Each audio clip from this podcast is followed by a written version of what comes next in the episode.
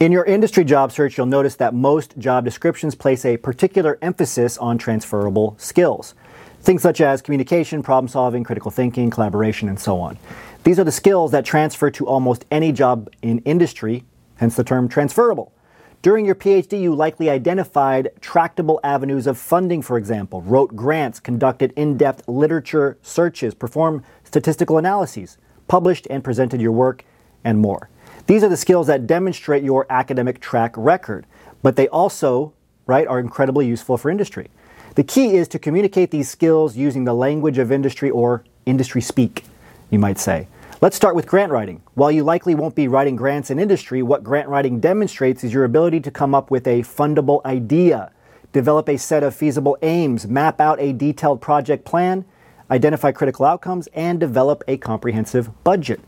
In industry, this is called a pitch or a business case. In industry, you'll encounter situations where you will have to justify a product many times. The need for an additional team member, for example, or the purchase of a new piece of equipment. While the context is different, the process is much the same. Another skill that PhDs have is the ability to analyze data and extract meaningful conclusions. Many companies in industry have warehouses full of servers, right? Full of data. Seriously. And as big data becomes more prevalent, more companies will need more PhDs who can make sense of the data.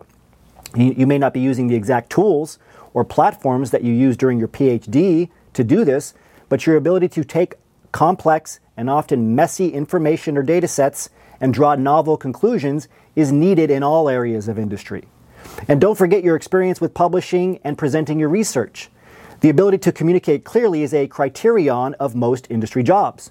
Companies are in constant communication with their clients, partners, staff, board members, regulatory bodies, and even the general public. That means they need competent technical writers and communicators who are able to concisely describe results in a way that is meaningful to each type of audience. While the language and the terms used in industry may be different, PhDs already have learned the language of whatever field they have specialized in, and they can easily learn a new one. By communicating your skills using the language of industry, you will get hired faster and into better roles than you would have otherwise. This takes us to the end of today's transition report. As always, remember your value as a PhD and start thinking and acting like a successful industry professional.